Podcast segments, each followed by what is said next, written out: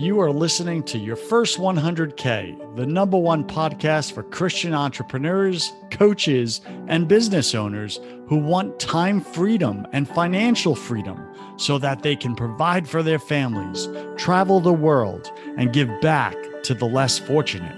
If that's you, then sit back and stay tuned in because you're in the right place. I'm your host, Joseph Warren. I started my first multi million dollar business at age 19 and wasted away my 20s trying to find happiness through money, success, and pleasure. I made millions, but I still didn't feel happy or fulfilled until I learned the real secrets of success. So the big question is this How can Christian entrepreneurs like us, who didn't give up on our dreams, build a highly profitable six to seven figure business without being unethical, doing it all ourselves, and neglecting our family and our faith? Well, that is the question, and this podcast will give you the solutions and strategies you've been looking for. Thanks for spending time with me today. If you're new here, then welcome. I have a free 10 day training waiting for you over at first100k.com. Again, go to first100k.com to grab your free 10 day training. Today, my featured guest is Josh Witten. You can find him at makesoil.org. Makesoil.org. And Josh is an eco-tech entrepreneur. If you don't know what that is, that's okay. He'll probably explain it to you. And he's a social innovator helping to repair planet Earth. At the age of 23, he founded a tech startup that got people out of their cars and onto, onto public transit, uh, creating jobs while reducing fossil fuel emissions and the carbon footprint of millions. For his positive impact on people and planet, Josh was named a champion of change by then President Obama. Josh's company was also named one of the most innovative companies in transportation by Fast Company magazine before being acquired by the Ford Motor Company to form Ford Smart Mobility. Now, Josh also co founded one of the first urban farms in the southeastern United States. Still in operation today, the urban farm helps thousands of people each year to participate in a more beautiful food system. Now, his latest planetary innovation is orchestrating a global, people powered movement to regenerate planet Earth. That's his Make Soil project. So, we're going to talk about that today. But even deeper, we want to know who's the man behind all this planet Earth innovation? Why does he have a heart and a passion for this? Why isn't he out just chasing the money like so many other people? The power, the greed. What makes him tick? I love hearing these types of stories. So, Josh, welcome to your first 100K, top 100 podcast in entrepreneurship. Take about 60 seconds. Just fill in some of the gaps, if any, in that intro, would you? Awesome. Thank you, Joseph. I'm really glad to be here. Uh, it's a great intro, and I'll add some color to it. From a young age, there were three tendencies that were pretty strong with me. And that was uh, I loved technology. So, my mom says whenever she couldn't find me, as a toddler, I would end up uh, behind the television, unplugging all the wires and plugging them back in again. So there was just some kind of innate satisfaction with technology. Whenever my parents went to throw an electronic device away, I wouldn't let them until I completely disassembled it. Had no idea what was going on on the inside, but I just would marvel at whatever I was looking at.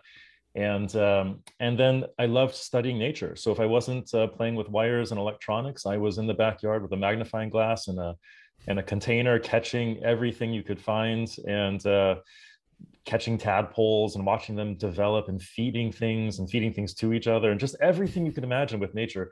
Uh, I loved that. And then there was a proclivity for business. I I think maybe watching uh, my parents struggle with money, uh, as many of your guests, I've I've found a theme there. Many of us grew up with humble beginnings, mm. and I hmm. think a lot of us just said, "Geez, we got to get this money thing out of the way. We can't go out like that the way our parents did." So those three tendencies all swirled together to make uh, what we call an eco-tech entrepreneur.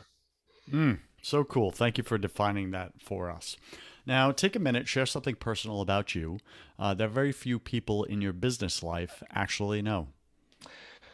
I'd say few people in my business life know that uh, I have spent an incredible amount of time um, studying religion, spirituality, the nature of the universe, wondering what I am, what this whole thing is, and uh, psychology, human potential. I've just I'm just consumed with with our potential. Why why do people um, all get born on this earth, but then go in such divergent directions to to fulfilling their potential and sometimes to missing it really far. So I've been consumed with that question since I was young.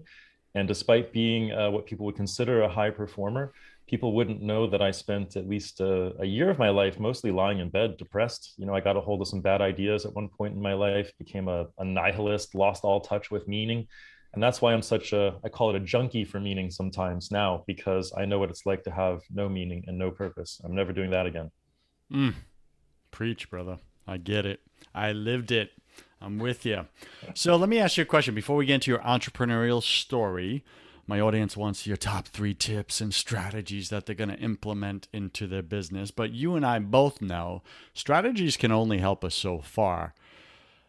What really matters is our mindset. Like, like where, what's going on up there in the the self talk land of life, right?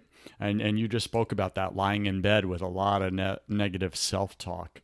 But here's my question, and I'm curious you spent all these years researching man's existence, mankind. Why are we here? What's the purpose of us, like walking on this marble that's spinning in the universe? What did you come up with? So the the conclusion I came to is that all matter and energy in the universe is is swirling together into increasingly beautiful and meaningful relationships with each other. And that's completely fractal. That's at the level of the human relationships. You and i are entering into a into an interesting beautiful relationship right now. Um, we're composed of a trillion cells. Whenever people say i want to exercise or eat better or whatever what they're talking about is helping those trillion cells to live in better relationship with each other and our relationship to nature to other animals uh, you know society culture it's it's all just ever since you know the cosmos swirling together it's all just matter and energy in, uh, becoming increasingly um, almost in love with with itself and with each other and uh, and I think you know uh, this is we have religious tendencies here, I suppose, and I, I believe that God is sort of that force that's motivating, calling all matter and energy to swirl together in increasingly beautiful ways. Mm. And so I participate in that. And even in my entrepreneurship, I want any company I do or any project that I put my life force into to actually be productive, be generative, and and lead to a more beautiful world. Wow. Very cool. The author of All Life is Love Itself. Agreed. Agreed. Okay, so let's get into your entrepreneurial story. At what age did you venture out on your own and say, you know what, I'm not going to do this traditional route, uh, you know, that maybe I've seen others go. I want something different to happen with my life. What was going on back then? What age were you? And, and tell us that story real quick. Well, my mom says I started my first venture at about five years old because neighbor neighborhood mothers would come complaining to her that uh, that their their children had spent their allowance on buying tadpoles from me. And my mom said, "Well, what's what's wrong with that?" And and the neighborhood mother said, "Well, my my children helped your son catch the tadpoles, though." and I do I do remember that I sold I sold uh, I had an upsell that if you wanted your tadpoles in rainwater, chlorine free rainwater instead of tap water, there was an, there was an upcharge. So I think there's truth to that story.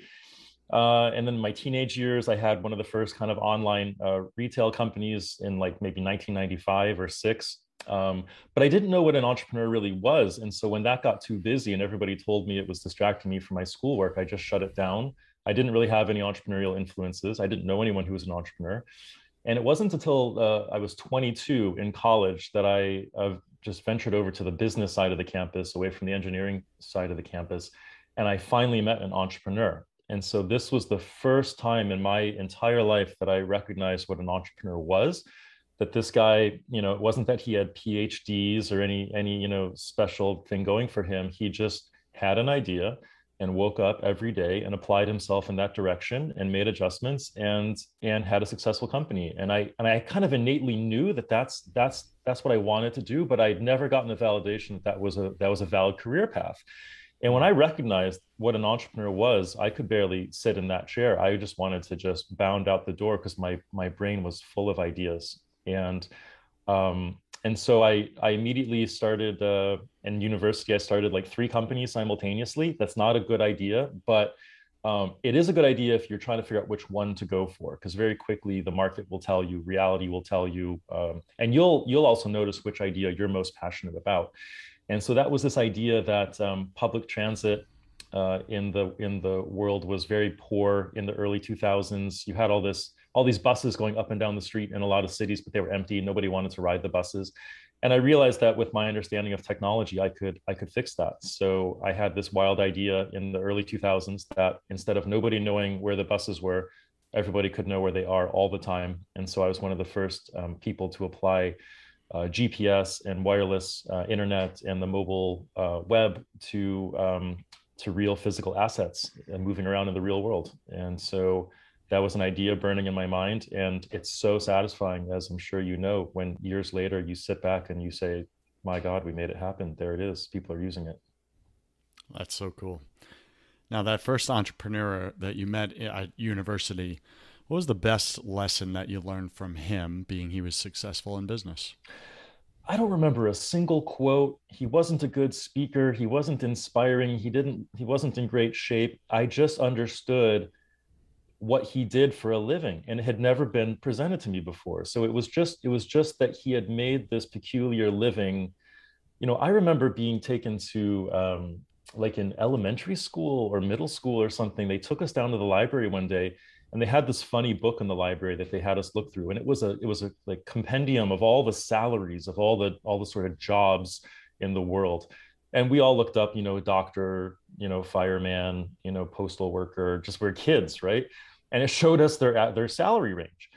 And just years later i reflected on that and thought what if entrepreneur had been in that uh, in that book? It would have said you know negative $1 million to $1 billion that would have been the salary range. And i'm sure that would have piqued our interest but it wasn't in that book.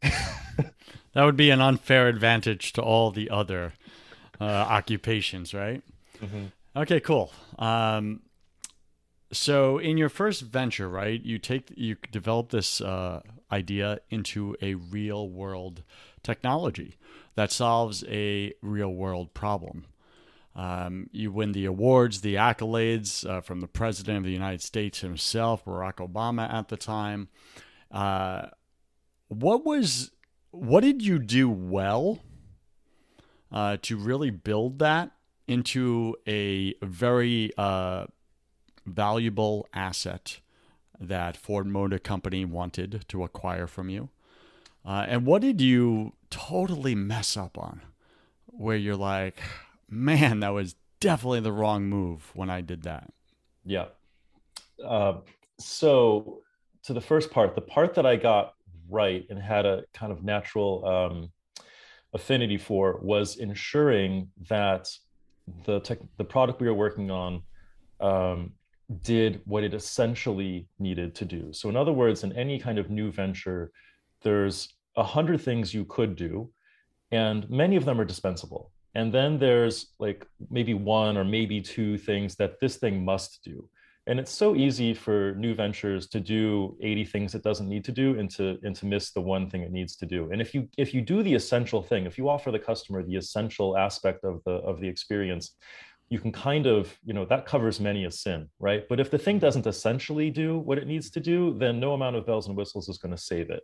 And so what I knew was that uh, with a company that had no track record, essentially a bunch of kids who had never had jobs before, going after competitive bids against established companies at the state level. I mean, this was this was I, I say it out loud and I almost don't believe it even happened because it's so it's so far fetched. I must have been naive to even try this but we but i knew that if we could if i could build technology that showed the world uh, buses moving around in real time on the internet which had never been done before that that would give me all the credibility i needed and we would we literally as a band of kids went around demoing this thing and these and our customers said look i i i wish they had other customers but they don't we've got some you know child geniuses here with never before seen technology and it works and we're going to take a shot on them and if we hadn't done that if I'd gone around with a PowerPoint or something, I don't think it would have worked. I had to build it, show people that we were serious, and then and then demo it to them. And that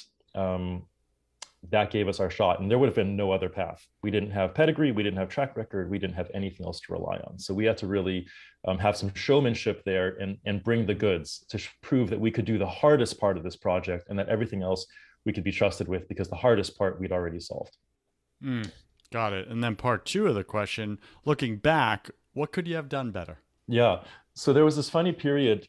I I I'm kind of an extreme visionary of my ideas, so I can be I can be rather early in the market, uh, where the market takes a couple years to develop, and so we hit kind of a lull in the early days of um, of the company.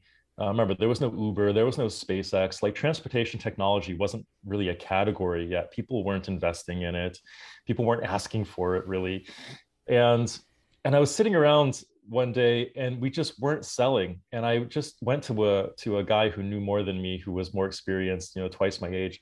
And i just said i don't i don't get it. Like why why is nobody buying? And he says well what do you what do you do? I'm saying well i've got these emails back and forth with them and they said they're they're interested and and but it never it never closes. And this guy said how much are you charging? And and these were institutional sales right? So these were could be $300000 you know deals or something and he said, And you've never met these people before? and I said, No, but I talked to them on the phone once or twice.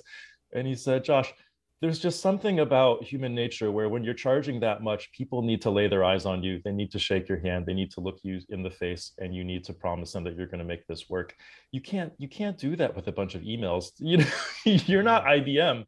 And so the moment he said it, I just felt kind of like a fool, but realized how right he was. And I just got on trains, I got on planes, I went to these customer sites, and I said, Guess what? I happen to be in your area. Are you free for lunch before I leave town? Right. And I got the meetings and I shook hands, and then the deals closed. But it was pretty ridiculous that I thought I could, you know, I thought this stuff is great. It's obviously great. I'm a guy on the phone. We had a nice chat. Send me the money. This is a powerful lesson, I think, uh, that you present to Startup Nation. Startup Nation, are you hiding behind your emails? Are you hiding behind your smartphone? Are you hiding behind your social networks? But never engaging people face to face. You're forgetting about the most important thing human connection. And listen, and for four, yeah, and for four, Joseph, for four computer scientists, we were terrified of people. Like, you know, the phone would ring and everybody would look at each other. And, and I was just, I didn't even know I'd, I'd actually be the CEO. I just wanted to code, but I was the one who was, who eventually answered the phone and, and had this terrifying human interaction and just realized that that whole side of the business kept falling to me and that I wasn't, my best purpose was not sitting there coding. Other people were happy to do that. I had to, I had to go shake these hands and sell the vision, but I did not see myself that way initially. I wanted to hide, just like you're saying. Okay, perfect. Right. So there are so many founders of small uh, firms, coaching practices, etc., solo entrepreneurs that uh, do not see themselves as that person in that role to do the marketing and to do the sales. They want to do the coding. They want to create the widget. They want to tinker with it, iterate, etc., but hide behind the scenes. How did you get past that fear? Like, what steps did you actually take that my listener can now take this week? This week in their own business to say, you know what, I'm going to put on that hat because Josh is right. It's not working. I'm not closing deals. The revenue is not coming in. There's no one else to do it but me. So, how do they do it? what was helpful for me was to realize that early sales, especially in a startup, are actually part of product development. So if you're having trouble viewing yourself as a salesperson, then just but you can view yourself as the as the founder or the visionary or the person developing the service or the offering, understand that those early sales are product development. You have to go meet the market. I was I was correct in our fundamental assumption of what the what what the market wanted but i was wrong about almost everything else you know like i would go to these agencies and i had my ideas for what what the technology would do for them and it kind of was going to make their world look like a video game because i was playing video games at the time. And they would say to me stuff like well clearly if you're doing all that tracking you could you could you know what reports will you be offering us? And i was just like reports? You know? And i was like well what reports do you want? And they say well we need the headway report we need the on-time performance report. And i was like of course you're going to have the best headway report you've ever had. And i walk out of there. I didn't know anything about what they actually wanted right? It was hilarious. So that's an indispensable experience and so you have to view these interactions not as optional uh, but as absolutely indispensable and the job of the founder is to get this new offering to product market fit. And if if you can get there, then you can start relying on salespeople and so on and so forth. But you have to get it to product market fit, uh, and that's the job of the founder. That's very well said. So, Startup Nation, I encourage you. Uh, if you don't, if you haven't done this, your first 10 customers are your market research. Your first 10 customers. Now, it could be your first 50, depending on the price of your product or service, right? but they are giving you the feedback to make your product, your service better so that more people want to pay you for it. You get that, right? So take the time to really invest in listening to them. And it's okay if you're like, hey, Joseph, Josh, you know, I've been at this for a year and a half. I got more than 10 clients, but man, it just won't grow. I'm at 80,000. I can't get to 100. I can't get to 200. What's the problem? Well, go back to your market and ask them. They're going to tell you what what you're missing that they want and are willing to pay you for. And they may say, "Hey, when you first started out, I really liked this, but now the more, everything has changed. I have new problems that need to be solved. I have new needs, and your product or service really isn't addressing that. I like you. Now, if you could come up with a solution, yeah, I'll pay you again, or I'll pay you more. Like, don't you want to hear that from people? So you got to get on the planes and the trains, or nowadays the Zoom. Uh, and and you know, Josh, when you were saying that um, earlier, you know, a company uh, does, and I'm paraphrasing here, but they find a pain point they find a market and then they create a solution and an offer where they do one thing and they, they do it with excellence. Never miss out on doing the one thing that people actually want uh, with excellence. And Zoom came to mind immediately, right? The platform we're on right now doing this podcast. And I remember, you know, I was on Zoom three years ago, three and a half years ago when I started this podcast, right? And I've been using ever since. And I was like, man, this is a company that just does one thing and it does it well. I never have problems with this platform. And and I was like, I should have invested in Zoom after the pandemic hit. Like that was that should have been a thing. But I say that uh, just as an example for you, Startup Nation. What are your favorite services that you subscribe to right now that you're paying for? And look at what Josh said. Are they doing like the main thing that you wanted? Are they doing it well? And what you'll find is across the board, they probably are. Now look at your own company and ask yourself are you doing the main thing that your clients want an answer to or solution for? Are you doing it well, first and foremost, before you're doing the other 50 things? Josh, what do you want to add to that or take away? yeah, I'll add that if if your customers aren't writing a check or swiping their credit card, you're just fooling yourself. They'll be nice to you all day long. They'll tell you it's great, you're great, they'll get back to you. But a yes is when they pay.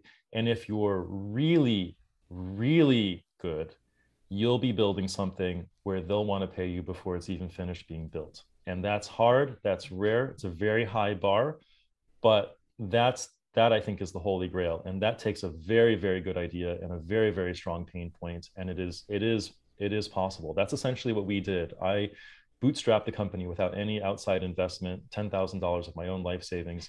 And I did it because we eventually hit it such that the customer was essentially willing to help help us build it. They were willing to pay uh, before it was even ready. And that's I know it sounds impossible, but it's not. Bootstrapping is a thing. We talk like mm-hmm. investors and getting investment and you know if you go get an MBA, it's like step one is get investors. Well, you just have to remember that bootstrapping is possible. There are a lot of pain points in the world. And if you really hit on a great solution, the customer will say, Look, I want to be first in line. When this thing is ready, I'm going to be the first. So, in order to do that, would you agree that the customer has to truly believe in you? Yes, for early sales. And and what I love, what I come back to again and again, have you seen this book, Crossing the Chasm? Have you ever seen that book? It's it's a mm-hmm. famous business book. I think I read it, but I'll tell you everything you need to know is on the cover. It's just that curve. It's just this bell curve that goes like this. And essentially, what it's saying is that the market is split into innovators who love to be first, early adopters who love to be next, the early majority who won't buy until their nerdy nephew has already been using it for a few years, the late majority who won't buy until their fancy neighbors generally have already bought, and then you know your grandma who may not you know want it at all but eventually they cancel you know her her, her nokia can't get online anymore so they got to you got to get her a new phone or something right i think they call them the laggards the laggards right and and to be honest some some some grandmas and grandpas are ahead of the curve and they they're right there sure. with their nephews and nieces and they love the new stuff mm-hmm. um, but the beautiful thing about that curve is what it's saying is essentially that if you call 100 people and tell them about your new product or service if it's really the more innovative as that it is the more of them they're going to say no. You're really looking for the two out of 100 who are going to say yes at that point. And so you have to really remind yourself of that because otherwise you're bound to run into a segment of the market who's not ready to do something mm-hmm. innovative and i'm i'm speaking specifically to innovation and innovators doing things that have never been done before because that's my mo i listened to a lot of your other guests and and they were they weren't so much extreme visionaries but they were like you know did roofing or did cleaning or whatever mm-hmm. in their mm-hmm. area they're solid solid you know local entrepreneurs and not, i'm talking specifically those are known needs right people know they need roofs eventually this and that i'm talking about innovations where you're you're kind of doing that steve jobs thing where you're almost you're almost inventing something people don't even know they want yet but you have a hunch that they're going to want it once they see it yeah that's that is super powerful so what is the uh, secret behind getting early adopters to believe in you and your product you're offering. You've been very effective and very successful at this in your career. So, for my listeners out there that are visionary types and you need those early adopters to buy in in order to get that traction, uh, Josh, help them out. What's what is the secret to getting people to believe in you? Well, it comes down to sharing the vision, selling the vision, and really, I sometimes call the early founder not a CEO or anything. I call them the vision keeper, because uh, your job is to have this vision, to refine this vision, and to share this vision, whether it be with customers or even with team members. How do you get people to join your company? you know for under a market rate or something because they believe in what you're doing right you've got to you've got to share this vision now, the vision needs to be compelling, so you can't delude yourself into some vision that you have that the market will never share. So you have to be a fan of reality, but you also have to be a fan of the real of the potential reality. You know, what could actually exist in the world that doesn't exist now? You're willing to get feedback from reality about it, um, but it also helps to be articulate. So uh, I've over time and maybe naturally from a certain age uh, had some persuasive abilities, but I also practiced public speaking. I took every shot I could to get in front of a stage. I was terrified. I would lose sleep for days at a time, thinking, why did I sign up for this? I can't believe I signed up for this. But I took every opportunity that I could to get in front of a room, to get on a stage, and to share a vision, to do extemporaneous speaking. You could drop me onto a stage right now in front of a thousand people, mm-hmm. and I would come up with something to say. And the scary thing is it can be so powerful though that you can actually convince people of things that don't make any sense at all. And uh, you know the effect welcome to off... welcome to politics in america right now. Right. So it's exactly. It's the reality distortion field it's sometimes called. So it's great to have that skill but you also need to not delude yourself and use it wisely and actually take lead people toward uh, something actually valuable. Awesome. Thank you for sharing that. All right, Josh, what's the number one daily habit uh, that you apply in your life that has moved your businesses, grown your revenue, um, added more value and impact to the world than anything else? I think I'm going to disappoint you here, uh, Joseph, because I wish I were a more disciplined and structured person, and I'm not. I'm kind of all over the place. But if there's anything that's consistent, it's um, I, I try to stay positive and actually love life because if you if you love the world and you love life you're going to look for ways to help. And if you can find ways to help you're going to create value. And if you create value then you're going to be just fine and there's profit to be had. So I have just that general outlook on life. I've always um, been a positive person in in the sense that I've in any company I've ever started it had an intention to actually improve the world. I've never actually just thought of a way to make money and had it hold my interest for more than a few minutes. Um, there's an inherent, I don't know, there's an inherent sort of uh, just desire to help and to make the world better. And and productivity is satisfying. So I will say I've done things intentionally to kind of unhook, unhinge myself from uh, lesser pleasures. I remember getting rid of my television in the year 2002, back when that meant something.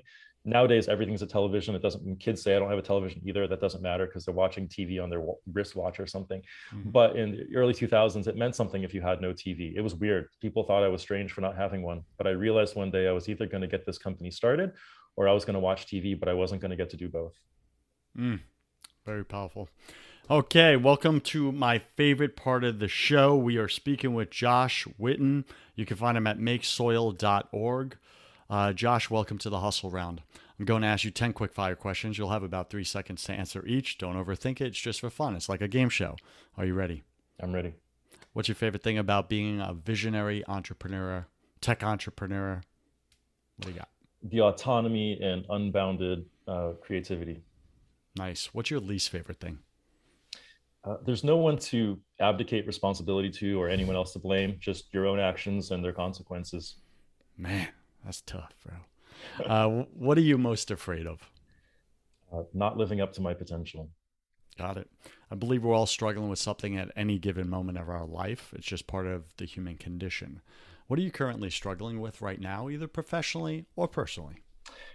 These days i think the the struggle is that because of my success i don't really have to do anything. So how do you wake up and kick butt and work as hard as you can when you really don't have to? So you have to uh, when you don't have the fear or lack or need driving you you have to find newer kind of higher motivations. And uh, that can be challenging because if i slack off most people don't care. I get a pass. They'll give me an award. They say you've done great things in the past.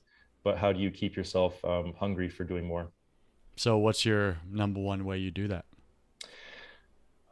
The number one way I do that is um, is trying, and this is an active pursuit, but but rewiring my brain to understand just how pleasurable it is to actually keep engaging with life and to keep making a difference and to into and to participate in the act of creation. I just have to uh, look past all the frustrations and just realize that it is one of the greatest pleasures I've ever experienced. And I want my mind to work that way, where it recognizes that is the greatest pleasure. Mm. Immediately, what comes to mind is we all have a daily choice, a daily habit to focus on creation or focus on, um, what was I going to say? I totally blank. Complacency. There you go. Creation or complacency. Right. right? These. This is our daily choice. All right. So what do you what did you spend way too much time doing this past year? Probably watching people argue online instead of focusing on what what I can do to make things better. yeah. That's a futile activity, my friend. Uh, what secret fear do you have about people?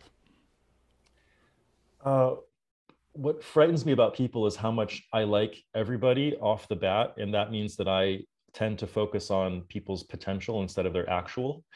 Uh, and I have a, I have a mantra now that I have to remind myself of is I don't I don't care about what people's potential is. I care about what they're capable of today. Because when you're trying to do something great, uh, you need people who are capable of doing that right now.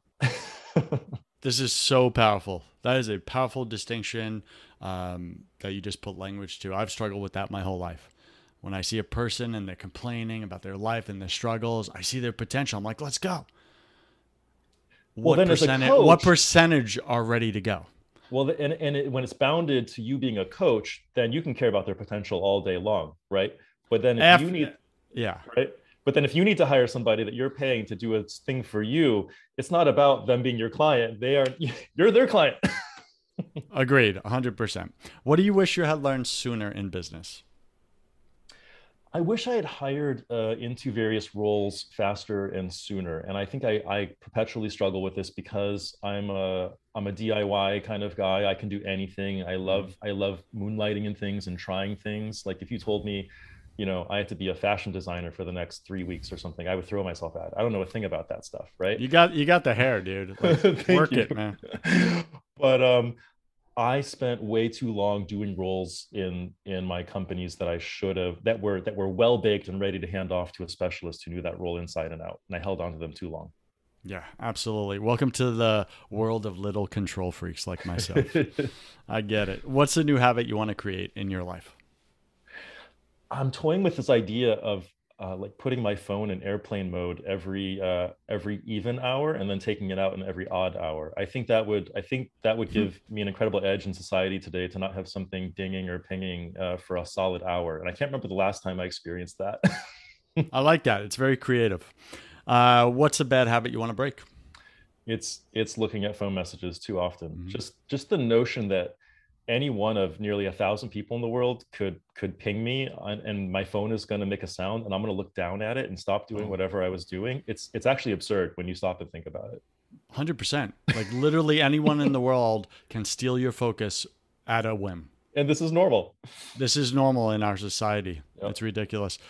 Uh, pick three words to describe who you are now. Uh, good natured world changer and leader. I'm actually I'm actually using that word more often now to kind of see myself more that way. Um, yeah. Because I sometimes I start complaining, and, uh, and, my friend will say to me, "Josh, you're you're a leader. That's how it is. If that if the if you if this thing were already the way that you're complaining about it being, uh, there'd be nothing for you to do. So, do you want to be a leader or not?" And who's the first person you got to lead, Josh? Oh, yourself. Boom. Yeah, people it. people when they start a business, um, there's this old joke. I don't think I made it up, but it's uh, uh, people um, people say they want to be their own boss. What they mean is they don't want to have a boss. Yeah, being your own boss means you have a boss. exactly. Uh, pick three words to describe who you were. Uh, your first year in that business, right? When you're out there doing the sales, conversations, all that jazz. It was a mix of uh, optimistic, uh, but also frustrated and naive. Yeah, for sure. And going back to your earlier point about naivety, uh, I also was naive at 19 years old, and we ended up building, you know, a multi-million dollar company within 12 months. Um, naivety is a fuel; it's a jet fuel. Um, if you 100% believe uh, that the world will bend in your direction, and your belief is so certain, it actually does. It's yes. fascinating, and you know what? I wish I still had that. Uh, it's a bit of a blessing, isn't it? Because really, it if really somebody is. come to you on day one and said, uh, "We're going to clear your naivety here, and we're going to show you every single event that's going to happen for you to get this thing successfully done," you might have opted out. You might have said, "I'm not signing up for that. That looks painful." 100%. And over the past 10, 15 years, I've listened to the world and all the naysayers, and it has stolen my naivety, my jet mm. fuel. Yeah. You know, and I look back and I'm like, why did I let the world pickpocket me? Exactly. It worked. I'm so, I'm so careful about uh, who I surround myself uh, with yeah. now, and and choosing positive people. And and people will try will criticize that and say, "But you can't just focus on the positive. You got to be realistic." And blah blah. Like I've been realistic. I understand what the world is full of, but I have a limited amount of awareness. And what am I going to load into that awareness? I'm going to load mm. purely positive and optimistic things at this point because I'm making a choice to. I'm making a That's choice right. to. Josh, last, qu- last question. If you could come back to life after you died, look your family, your friends in the eye, and give them only one piece of advice about everything life, eternity, meaning, what would you say to them? Yeah, I'd say, I don't know how you're going to do it. And I know it seems impossible, but don't be afraid and take your best shot and take your best shot again and again and again. Keep swinging, Startup Nation. Any final wisdom? What's the one thing you want my listener to know about making their first $100,000, not for the sake of the income, but for the sake of the impact that they can do with it? Yeah, I would say go in the direction of something that actually legitimately interests you. And then in that domain, find something that the world actually actually needs and and come up with a, a solution for it because you know it's kind of like a sailboat you know has a, can have one or two or three sails right? Like if you have that if you have something that actually interests you you actually care about and you fall in love with the value you can add to the world then that's just really going to put wind in your sails on days that are otherwise going to seem you know pretty tough. Mm, awesome. And josh uh, go ahead take a minute and just uh, speak to us about make soil what yeah. is it? Um, how do we get involved? Where do we go? What do you got for them? Great. So the planet is in this interesting situation now where it's never had 8 billion people before. And uh, it's actually kind of a rough gig for the planet to deal with 8 billion people who love as much stuff as we do and have as many holidays as we do and and drink as many you know cups of coffee as we do and disposable this and that. So one thing that needs to change kind of planet wide and like my my big thing now is is making changes on a planetary scale. I think that's the most like fun luxurious thing you can do once you're successful is is to think big right and so one thing we can do now um, that's a win-win-win in every possible direction is to keep organic matter out of landfills. So this is your banana peels, your coffee grounds, your eggshells, your apple cores, none of that stuff, none of that stuff belongs in the garbage can. It's got the nutrients in it that need to go back into the ground so we can keep growing more nutritious food right now the the food on our shelves at the grocery store it's, it's less nutritious by the day because that food is coming out of the ground pulling nutrients out of the ground and most of the leftovers are going to landfills worldwide over 90% so if we can instead keep that stuff out of landfills compost it turn it back into soil in our neighborhoods we can grow food with it we can keep the human race going we can go past 8 billion people we can be easier on the planet but it's it's kind of a non-negotiable thing. Like right now, the the the calculations, it's this one-way function of the food system. It doesn't work out for eight billion people. So the good news is it's fun and easy to start composting. Just go to makesoil.org. It's a nonprofit. It's a web platform that I've built with some friends, and um, you can find a soil maker in your neighborhood. This is a neighbor of yours who loves creating new soil out of uh, food scraps and leaves and organic matter. And you just start taking your food scraps to them. And so you don't have to learn how to do it end to end. Your kids will love it. Your kids you know people's kids are going to school and they're getting told about climate change and this and that. They're coming home. They're afraid. They're saying mommy daddy what can we do? They're saying i don't know. Nothing. You start doing this. Everybody feels good. You meet your neighbors. You see all the beautiful food it took to feed you and keep you alive that week it's very humanizing. It's just a beautiful shared activity to have and it does the planet a real solid too. So please check out makesoil.org it's free it's benevolent it's enjoyable. Have at it. That's awesome. And josh i know you've already considered this. However i'm going to ask have you considered doing make soil uh, at a statewide level like you did with transportation? In other words when my garbage truck pulls up two times a week and it grabs the garbage pail and it grabs the recycle pail, could it also grab the make soil pail and then dump it in back into the land at scale? Yeah, this is the earth. this is a very interesting question because actually in cities that have spent a lot of money on this, that's exactly what they do. They have another bin at the curb, uh, and that takes it and to a centralized facility it turns out there's a new principle that um, your listeners need to be aware of, and that is the principle of uh, decentralization and distributed systems. And so this is kind of where the world is going from Web 2 to Web 3. It turns out that distributed systems are more resilient, and there's just certain problems where, where distributed system makes more sense than a centralized system. Hmm. So in this case, in this case, unlike recycling aluminum and plastic, which you couldn't melt down in your backyard, in this case, the organic matter is better dealt with in thousands and millions of micro soil sites in our neighborhoods. Because once you actually truck it around, it's 80%, 90% water weight. Once you truck it around in those trucks that get three miles to the gallon and then push it around with a bulldozer to a centralized facility, you actually lose all the sort of greenhouse gas numbers you were trying to hit to begin with. So this is actually the organic matter is the one thing that we can recycle in a fun way in our own neighborhoods. It doesn't need to smell, it's enjoyable. Um, and it gives people a transformative experience of actually taking care of the earth, which is sorely lacking today. We're sick of, honestly, Joseph, people are sick of just getting boxes on their doorstep and then chucking it into a box that another person takes away.